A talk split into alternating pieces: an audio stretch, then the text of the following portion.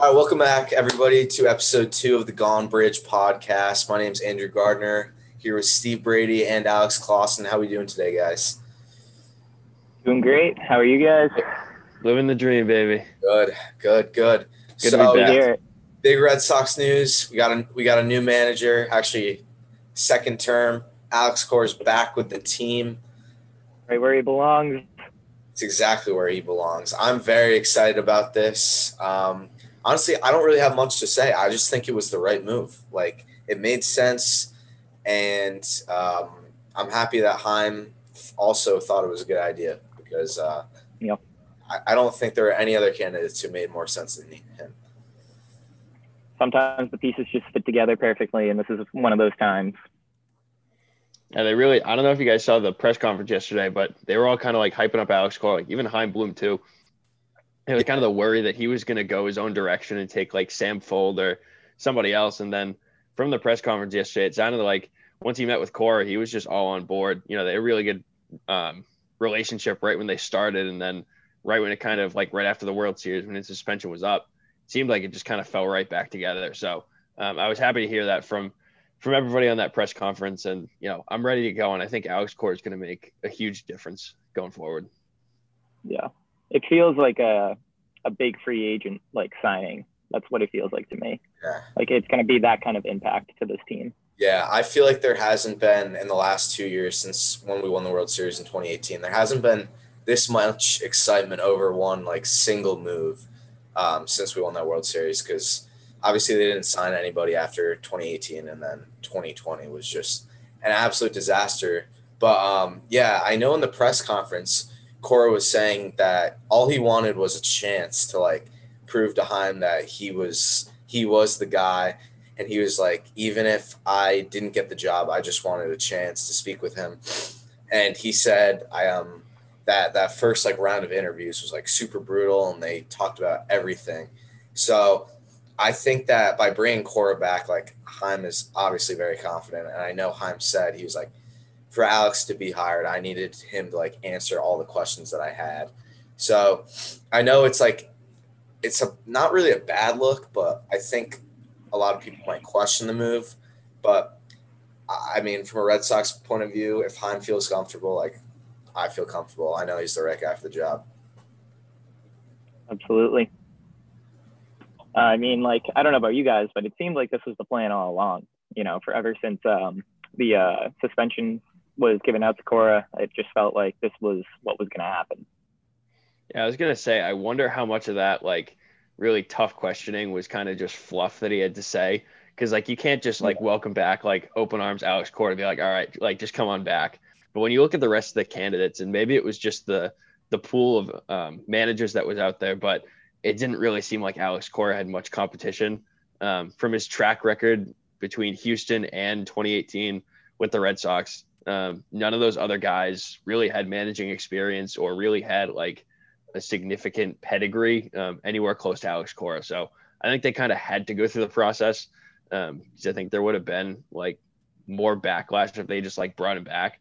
But they definitely made the right decision in the end. Yeah, definitely. I know. Last episode when we were talking about those 5 candidates that included Cora, I think we said the only name that really stuck out was Sam Fold, who ended up being the number 2 option for the job.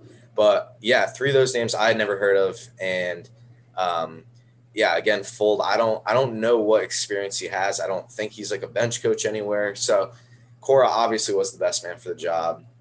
And, yeah, I think this is going to bring a lot of excitement back to the team this year. I know later in the show we're going to talk a little bit about some free agent signings like MLB-wide, but also with the Red Sox.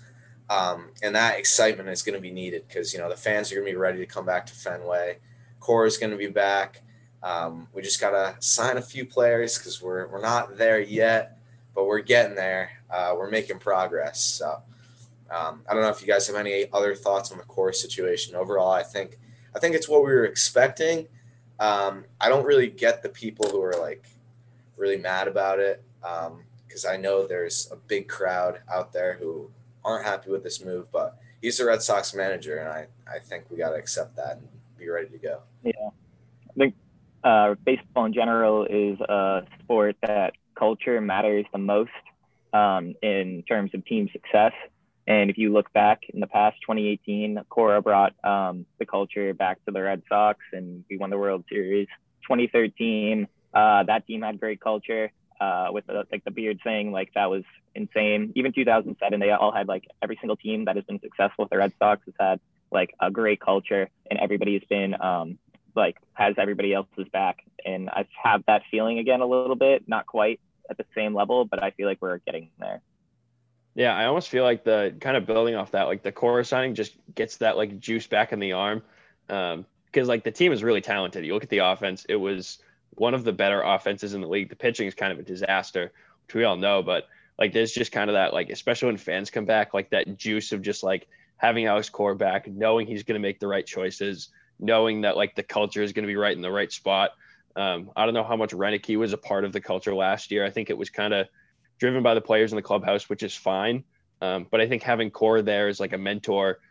Clearly all the players look up to him and really respect him and trust him. So I think that they're going to play that much harder. And I think Cora is going to kind of give it back to the fans. And, you know, he knows what it's like to play in Boston. He knows what it's like to manage in Boston. So I think that he's really going to, get back to expectations. And I think he's going to bring this team to a couple more wins at least next year. And then, you know, beyond, I think they're going to be in contention for a long time with him. Yeah, it's a very team-friendly deal. It was a two-year contract with a two-year club option. So, you know, they've got some flexibility. Essentially, you know, Cora wouldn't – I don't think the Red Sox would really allow Cora to sign a deal that would be more in his favor, because I feel like they're doing him a good gesture by bringing him back.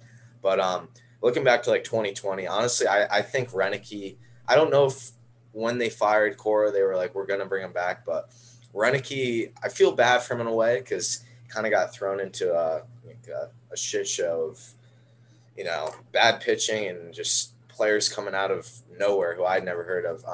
And, you know, no one could have been successful in that situation. No, not at all. And it was just a throwaway year. And he was just a stopgap for 1 year. So, yeah, I'm thankful that he gave us the year. But also, if we had hired someone full time after Cora was suspended, I don't think he'd be coming back. He'd probably be somewhere else. So I'm very, very happy about that too. But yeah, I think the team will be ready to go next year.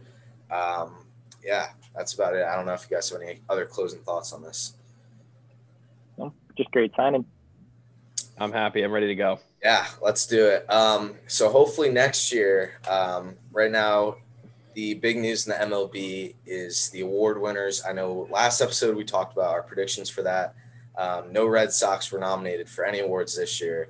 However, hopefully that will be different next year.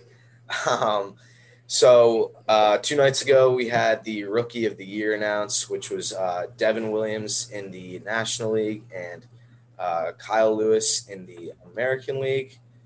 And then in the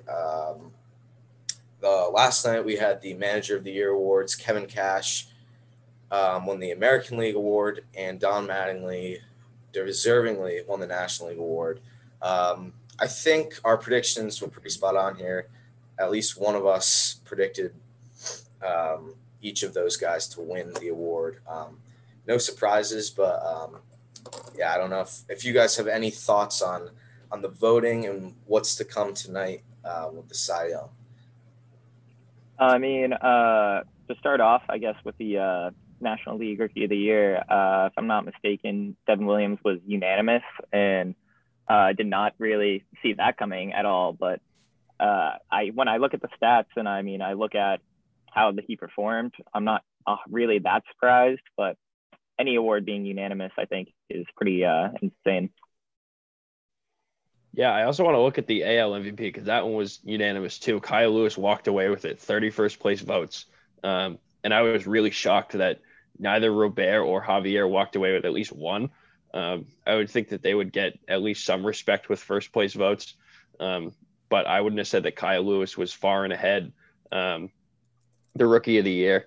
But yeah, I mean, Robert walked away with second place. He had 27 second place votes, and Javier, you know, dominated third place votes, but, you know, I guess I was expecting a little more of a spread out of the three of them. I didn't think Javier had much of a chance, but, you know, I didn't know if, because he was such a big player on the Astros with their pitching rotation, I didn't know if he'd get at least a vote or at least a couple of second place votes. So other than that, you know, most of the other races made sense to me. But yeah, both the AL and NL Rookie of the Year is going unanimous. Definitely took me by surprise. So the NL Rookie of the Year, Devin Williams was not unanimous. He had 14 first place votes. And then there were actually four guys who got first place votes in the NL. Devin Williams, Alec Bohm, Jay Cronenworth, and then Tony Gonsolin, who finished fourth. So that race was a little bit closer, but Devin Williams still ran away with it. I think I picked him to win. I really liked him this season. He was insane.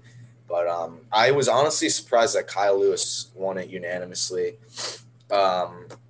You know, Robert had a really good year up until the end. He kind of fell off, and I think that's what killed him. But really no surprises there, and no surprises with the managers of the year either. Thankfully for Kevin Cash, it's a regular season award because after Game 6 of the World Series, I don't think he would win that award with that performance. But what do you guys think about Mattingly winning it over Tingler? I think I had Mattingly as my pick for the manager of the year. I think we talked about it a little bit in the last pod, but what they did with what they had on the roster and in terms of how they all got COVID within like the first month of the season, I think that it was just like you couldn't really have asked Mattingly to do much more than what he did, and I think he really deserved the award. Yeah, I mean, same thing as you, Steve. I don't know how you can take that team, give them the situation they had with COVID, and then bring them to the playoffs. It just kind of seems unlikely, especially because they were one of the worst teams in the league last year. And then with the Padres, like obviously they made a huge step. I thought they were like good contenders with the Dodgers in that first series. But when you look at that roster, like Machado and Tatis and Hosmer too at first base, like their lineup is pretty loaded. Their pitching rotation is pretty good. So obviously they made huge strides, which, you know, definitely got him some votes. But at the same time, I don't think you can discount what Mattingly did for the Marlins. Yeah, I actually I have two interesting things here with the voting. There were actually two voters who did not even put Mattingly inside of their top three, which is puzzling. Ridiculous. Yeah, that's ridiculous. Same thing with Kevin Cash. There were also two voters who did not put him inside of their top three, which I do not understand. However, the one guy I wanted to talk about before we move on here is the whole White Sox situation. Rick Renteria, he finished second place. He got 5 first place votes in the AL. Obviously, he got fired. And then yesterday it comes out that his replacement, Tony La Russa, was charged with a DUI the day before he was hired, and the team knew about it. Obviously, a really tough look for the White Sox, even after they've already faced some backlash for the hire. Do we think anything's going to come of this, or is it just kind of go under the table? I think this is one of those things that the White Sox are going to try as hard as possible to sweep this under the rug. And I think that the MLB in general doesn't really do a great job of like advertising like even positive things. So I'm sure that this is going to just be pretty much ignored by everybody, for better or for worse. I really didn't like the La Russa signing to begin with. I mean, he's an old guy. He's like 80 something, very like classic baseball. He was one of those guys who came out with like, he hates bat flips. He hates all this like emotion in baseball, and that's where baseball is going, and that's where it needs to go. So with such a young team like the White Sox, he seems like such a terrible fit for their culture. And I don't know if you guys saw like more details about the DUI arrest, but when he got pulled over, he was talking to the cop and he was like, "You know who I am?" He's like holding up his ring. He's like, "I'm a World Series champion. Like you can't do anything." Like he just seems like a total mess. I wouldn't have hired him for the White Sox to begin with. I think his culture is just kind of too far gone for baseball right now. It's not where it needs to be, but I agree with Steve. I don't think Rob Manfred's going to be too harsh on him, especially with what he's done in the past. Yeah, Manfred's He's not going to do anything there. I actually have a funny La Russa story. I was at Fenway the last game of the 2019 season, and I was walking out, and I turn around and Tony's like walking down the stairs, like in the middle of Fenway. And I was like, holy crap, like it's Tony La Russa. So I go up and I asked him for a picture, and he could like barely walk. Like he was like stumbling around, and he was so like just didn't want to do it, whatever. So we were like, oh, thank you. We walk away, and he was like, yo, kid, like, come back. We got to do this the right way. And I turn around, and he takes off his World Series ring and lets me try it on and take a picture with it. And I was like, I was not expecting that. But I still don't think he's a good fit for the job. I mean, just looking at him, he just, like, blended in as a guy who'd be going to Fenway for the last, like, 50 years, like, not managing the up-and-coming, exciting Chicago White Sox team. So I would be shocked if he lasted more than 1 to 2 seasons with the team. It's just, yeah. Even if they're good, I don't really think he fits. Like Lawson was talking about with the culture, like he hates bat flips. And Tim Anderson was one of the guys that was the biggest,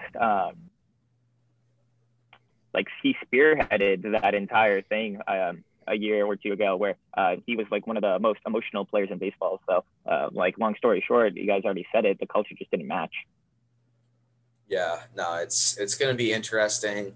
Some other interesting things coming up. We got free agency.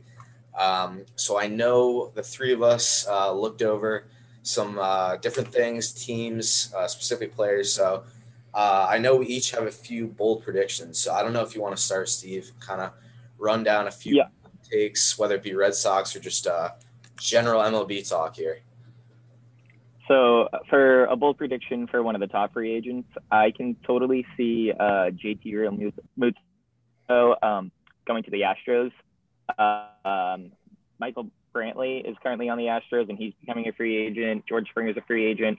So they have they're getting rid of a little bit of cap space, and I can just see that as a decent fit there.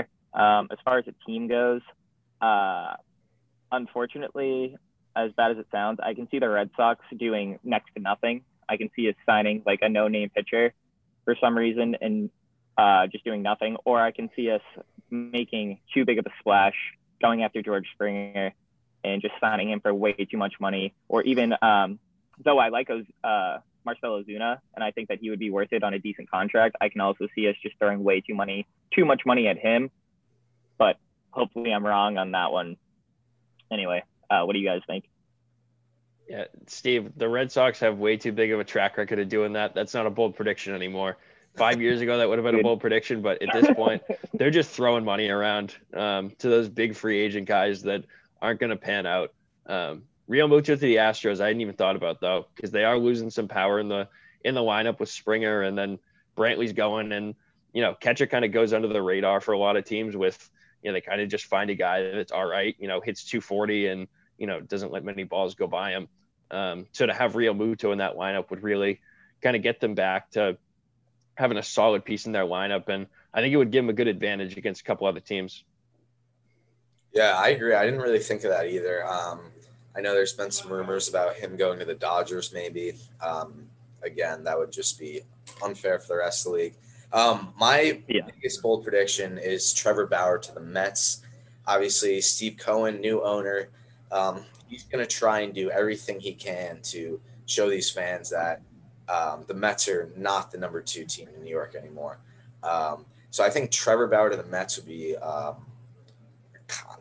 think it could happen. It's bold, but I think it could happen. One of my other big predictions, Red Sox-wise, I think that DJ LeMahieu might be a guy that they try and go after at second base.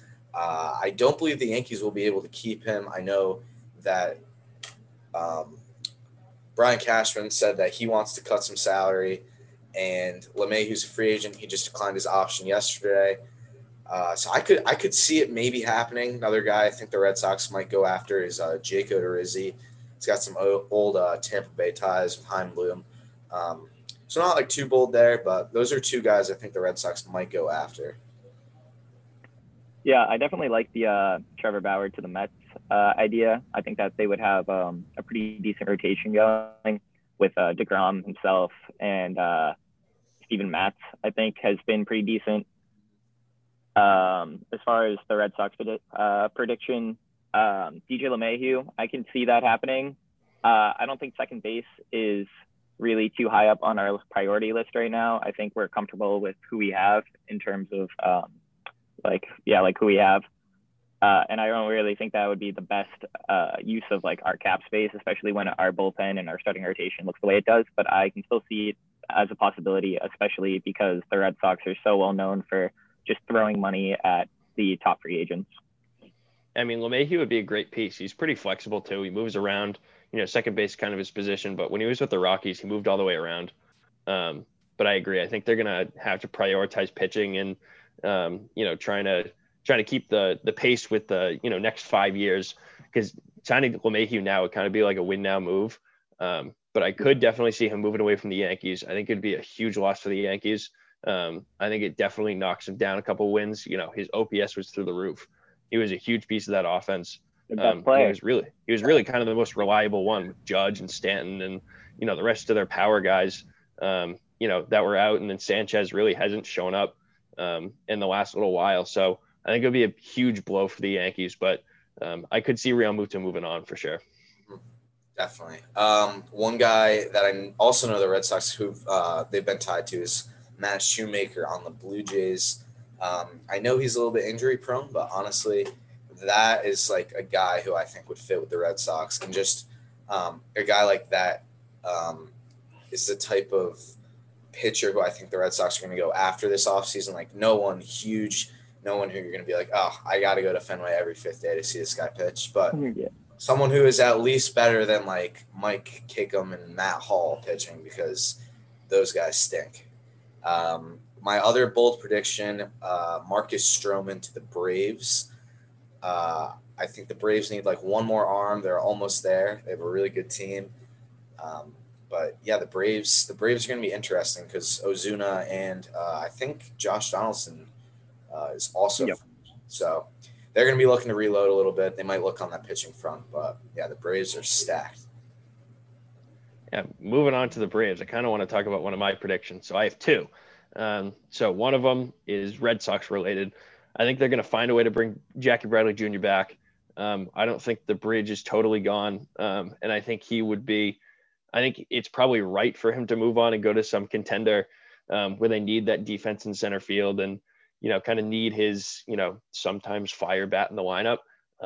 But I also think that the Red Sox really need him, and he seems to have a really good connection with the Red Sox.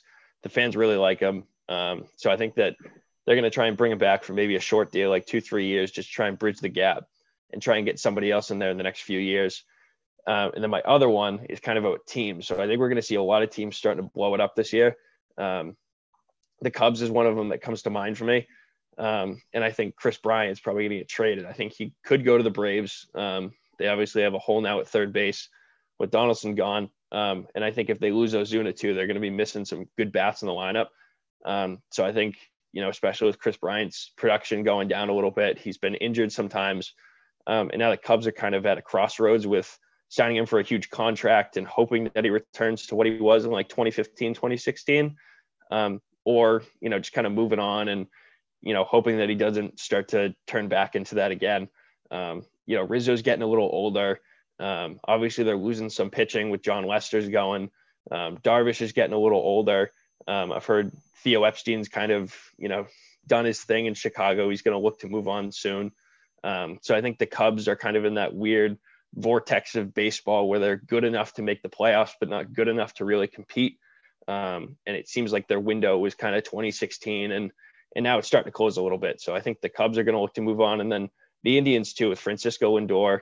I think they could look to trade him. And then once Lindor's gone, they already got rid of Clevinger and they were kind of shipping off their pitching rotation last year. So I think the Indians could be another team that kind of starts to move on from what they had in 2016 and just look to get some younger stars and build for the next 5 years.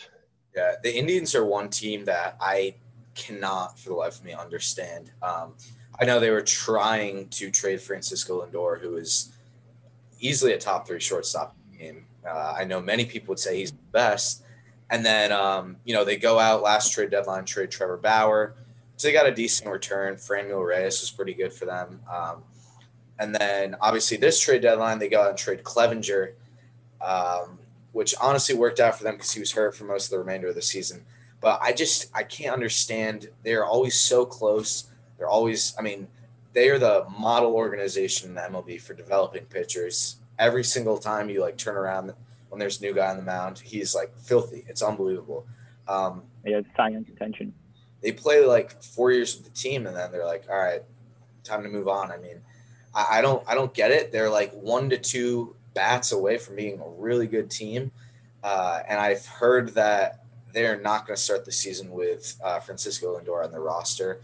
I don't know where he might go, but Cleveland just – I know their owner's really cheap, but when you've got this window and you've been good for the last, like, 4 to 5 years, just sign another guy. You're so close. You were a game away from winning the World Series. So, yeah, I agree. I can definitely see Cleveland doing that because that fits what they do, but I do not understand it. To go back to Clausen's Jackie Bradley prediction, I don't know if you guys have been paying attention to his social media or anything, or especially how he was acting towards the end of the season. But to me, it looks like there's no shot he re-signs with the Red Sox. I don't think he wants to re-sign with the Red Sox. I think the way that he's been handling it, he's been like, see you guys later. Like, thanks for the 2 rings and like all these years. I appreciate it, but like, it's time for me to go. Like, I think the last game of the year, he had the Red Sox photographer do a little photo shoot in center field for him. His wife's posting on Instagram saying thanks to Boston. So I really just think he's out of here. You know, I just don't think there's a chance he's coming back. Yeah, I agree. I've never been the biggest JBJ guy. I know a lot of people are. I think he's a great guy, but he's found a way to stick in Boston, partly because he's been such an unbelievable defender. I know he's been tied with the Astros, which honestly would make sense, filling in for probably Brantley. Excuse me. But, yeah, I don't think he's going to come back. I know there were rumors the Red Sox had, talked with him again, but I just can't see it. I think the Red Sox are gone. See, that's why it's a bold prediction. Very bold. Oh, yeah. Very bold. It's definitely bold. All right. I think we're going to move into the last segment here. We wanted to run down some of our favorite Red Sox memories. They could be – I'm sure we're all gonna share some of them, but also maybe some more personal memories, some personal stories. So, Clausen, if you want to start, go right ahead. Sure. So I kind of broke it down to 3, and I was trying to do ones that I saw, witnessed, on TV at Fenway, and I could only get 2 of them. So – one of them, this is probably not inside anybody's top 50, but in 2018, during the World Series, that last game, Joe Kelly came in the 8th inning, and at that point, Price had just come out, they had a lead, but it wasn't sure that they were going to win. And then Joe Kelly came out, and he had been shoving all series, all playoffs, and he came out and he was painting corners, struck 3 guys out in a row, 102 inside corner, no chance anybody on the planet's hitting it. And then he's walking off the mound. He's screaming, he's swearing, hyping everybody up. And I was all right, you know what? Red Sox are winning this World Series. It's over. So that's my number 3, because I was just so fired up after that. I remember, I think I was watching it with my friends. I was just shoving kids around, let's go. This is it. And then my second one, was 2013, game 2 of the ALCS, David Ortiz grand slam. Obviously, I freaked out during that because that was a huge moment. So I love that one, huge David Ortiz moment for me. And then number 1, I was that was going to be my number 1, but I couldn't find another one. So my number 1 has to be when 2004, they came back from 3-0 against the Yankees. That whole series, they were just so locked in, Yankees blew it. And I remember seeing documentaries and TV series about it. And in game 7, they're all loose. And the Yankees were so scared they were going to lose. And the Red Sox are dancing around in the outfield. If any idiots are going to win, it's going to be us. It was just such a perfect Red Sox moment. So I'd say those are my probably favorite 3 moments. And then my personal moment has to be the first time I went to Fenway. So I was really young. I went with my family, and it was this huge deal. I was a huge Red Sox fan as a kid, And you know, when you walk through the concourse, like it's really dark in there. There's kind of no lights. And then when you walk up like through the tunnels, like it was like the perfect day for baseball, like super sunny. And like I remember walking up and it was like the like gates of heaven had opened and it was like the shining lights. Like it was like my eyes were like bowling balls. Like it was nuts. So that's probably my favorite like personal Red Sox moment. And then those three are probably my favorite Red Sox moments that I've seen, or I guess been alive for. Yeah, all good picks. Oh yeah, Steve, you want? Do you want to go next, Gardner? Yeah. Or yeah. No, I can go. It doesn't matter. It doesn't matter. Definitely. Are you gonna go or am I gonna go? I can't hear you. Sorry. Oh, sorry. No, you go ahead. You go ahead. Okay.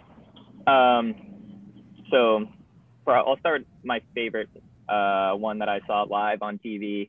It absolutely has to be the 2018 final at bat of the season, Chris Sale against Manny Machado, and Manny Machado just gets dominated for the entire at bat, and he sits him down on probably one of the nastiest sliders I've ever seen. Manny Machado goes on one knee. Christian Vasquez runs out to the mound. And this is my favorite part by far, the fact that Christian Vasquez jumped into Chris Sale's arms and like wrapped his arms and legs around him. And it's like, dude, that's Chris Sale, dude. Like, this guy's a psychopath. I don't know if I would be jumping on him like that, but that's definitely my number one favorite memory. And then my number two is probably, I think, yeah, 2013. It was the ALCS. I want to say it was game 6. Shane Victorino hit a grand slam. Red Sox take the lead. That was just like obviously one of the most electric things that like I've ever witnessed again. On like probably one of the best seasons of just like pure entertainment for baseball. And then my final Red Sox memory is just David Ortiz's last season in general. The guy had probably the best season or like retirement season of a hitter of all time. He like won the Hank Aaron Award. Like he was 40 something years old, but he didn't look a day over like his prime years. So those are probably my three favorite memories from the Red Sox, but a personal memory of mine. I'll go a little bit more recently. I just happened to have had tickets for Evaldi's first start as a Red Sox, and he dominated that game. I think he went a full complete game. And there was one specific part of that game where JBJ made an unreal catch going towards the Green Monster into the onto the warning track, and he caught it and did like a little flip onto like onto his butt, and then hit the Green Monster like wicked hard. It was probably one of the best catches I've ever seen live. So that probably rounds it out. Love to hear what you think though, Gardner. So Gardner, can I say one more thing?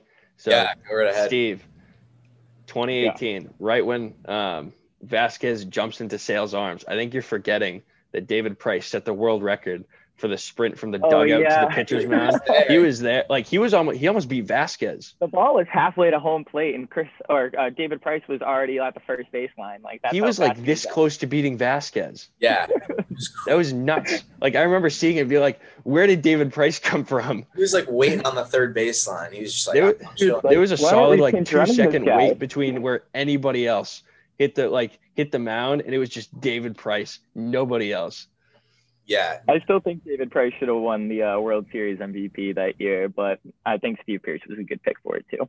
Definitely, I think it could have gone either way. It was super close. Yeah. For me, you guys like already said two of my biggest ones, especially you, Steve. One moment that like I remember just like freaking out over was the Victorino grand slam. Watching that, just being like, I think Scherzer was pitching Game 7. I don't know who the Red Sox would have had pitch, but like every inning in that game, I think they were down 2-1 at that point. Every inning they would get like a man on second, like one out, and they could not score at all. And it was so deflating because you'd get so excited. You're like, oh, they're going to do it. And then they didn't. And then Victorino, steps up, hits that grand slam. And it was just like, all right, we got this. I don't even remember who the Red Sox setup guy was, but then you had Koji coming in. It was like, all right, everything's going to be okay. But one other piece that sticks out to me as a great memory from that 2013 team was David Ross in Game 5. I think it was 1-1 at the time, and he hit a double to score 2 in St. Louis, which eventually put them up 3-2 on St. Louis. And that was 1.2. They were coming back to Fenway after. And I was just like, all right, like, they got this. They can do this. So that was awesome.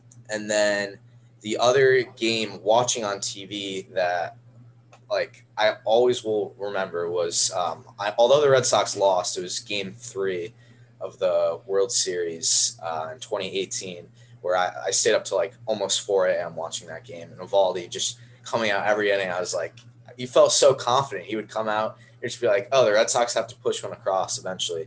And at that point, the lineup was just like so depleted. It was like Nunez, Kinsler, and like JBJ, and all these like Nunez was hurt too. Yeah, for some reason they're like they had pinch hit. Like there were a bunch of good guys out of the game already, and I know they lost, but I still felt great after that. That was just electric. And then two quick like personal memories. One game in 2012 I went to, it was David Price in his Cy Young winning season versus Josh Beckett, and Price was absolutely nasty. And then bottom of the 9th, Jared Saltalamacchia pinch hits with a runner on first and smacks a walk-off home run. Even though the Red Sox were ass that year, that was pretty awesome. And then one thing for me was that I don't go to a lot of Red Sox games, maybe like 1 to 2 a year, but I was able to see Mookie's first and last game with the Red Sox in person. So that was really cool, seeing his MLB debut at Yankee Stadium in 2014, being like, hey, this kid looks pretty good. And then him turning into like an absolute stud. And then last year in 2019, the last game, like seeing him score that final run. And I just like, when that happened, I was like, that's it. I knew they were going to trade him. And it pained me that whole day. It was just like, it felt like Mookie's send off. And I was like, this is not how it should be. Like, just pay him, please. But, yeah, those are definitely the things that stick out to me from being a Red Sox fan. If I could add just one more quick funny memory I have is Clay Buchholz last season on the Red Sox. I think it was in 2017, but it definitely could have been 2016. We were in the playoffs against the Astros. Astros were up. They need one more win to advance. And our starting rotation, I think, was just so depleted that our entire season was riding on Clay Buchholz. And I think that was just like a great microcosm for Clay Buchholz's entire career, where he has this great potential to save our season, great potential as a pitcher, but he just let us down. He just let us down a little bit. And I love Clay Buchholz. I look back on him fondly as a member of the Red Sox, and that's just a funny memory that I have. I don't think I'll ever forget. I love Buchholz personally. In fact, I was supposed to go to a game in 2013. It was like mid-season, and I don't know if you remember his beginning of 2013. He was gonna start the All-Star game. He was like 8-0, had like a sub-1 ERA. And I was going to the game, and Buchholz was supposed to start. We get into Boston, and we were like listening to the radio, and they're like, "Oh, Clay Buchholz's been scratched with like arm tightness," and like I think it was Alfredo Aceves ends up starting the game, and I was like, that's just classic Buchholz, like classic. Yeah, apparently we all have classic Buchholz stories, because I remember I went to a game like a long time ago, and I was like so excited, like loved Clay Buchholz. Like I took so much time. I made like a poster, like a sign or whatever. I brought it to the game, like I was all excited, and I guarantee I'm like almost positive he got rocked and pulled in like the 4th inning or something. I was like classic, like looking back, that's just classic Clay Buchholz. Like so excited to go see him, and then he gets hammered by the opposing team. Yeah, he was either like classic Buchholz, like complete game shutout, or like he would get absolutely rocked. There was no between. I have one other quick thing. In 2012, I went to a game. It was like I think it was like it was right before the trade deadline, and Josh Beckett ended up starting, and they were playing the Blue Jays. And I just remember, they had like Carl Crawford and Gonzo on the team, and they looked so defeated. And Beckett gets out there. He gets shelled in the first inning. He pitches like not even 5. Gets booed off the mound. And I just remember being like, this sucks. Like, and it was tough seeing Beckett. Like, that happened to him because when I grew up, it was like, oh, Beckett's like the best pitcher besides Lester. And saw that happen. Then he got traded like a week or two later with all those guys, and somehow they won the World Series the next year. But yeah, so I was actually at that game when they got traded. I remember I was with my cousins or something, and we were all going to the game, and we were sitting like a restaurant, like eating something. And I remember seeing on the TV, like Adrian Gonzalez, Carl Crawford, like Josh Beckett, like all traded. I'm like, what? Like I went to go see those guys and now they're gone. And I just remember like walking to the stadium and everybody's like, yeah, they just got traded. Like what's going to happen? I'm pretty sure they got rocked that game. They were terrible that year anyways. And then take those three out. Yeah. I mean, 2012, they were like bad, but I think they lost like 12 out of like 14 to end the year. Like they just, once that happened, they were like, all right, we're just going to tank. They just stunk. So I actually have one more funny story. Well, not like funny story, but so in 2018, in the World Series when E-Rod pitched and he let up that home run to Puig and he takes his glove off and slams it on the ground.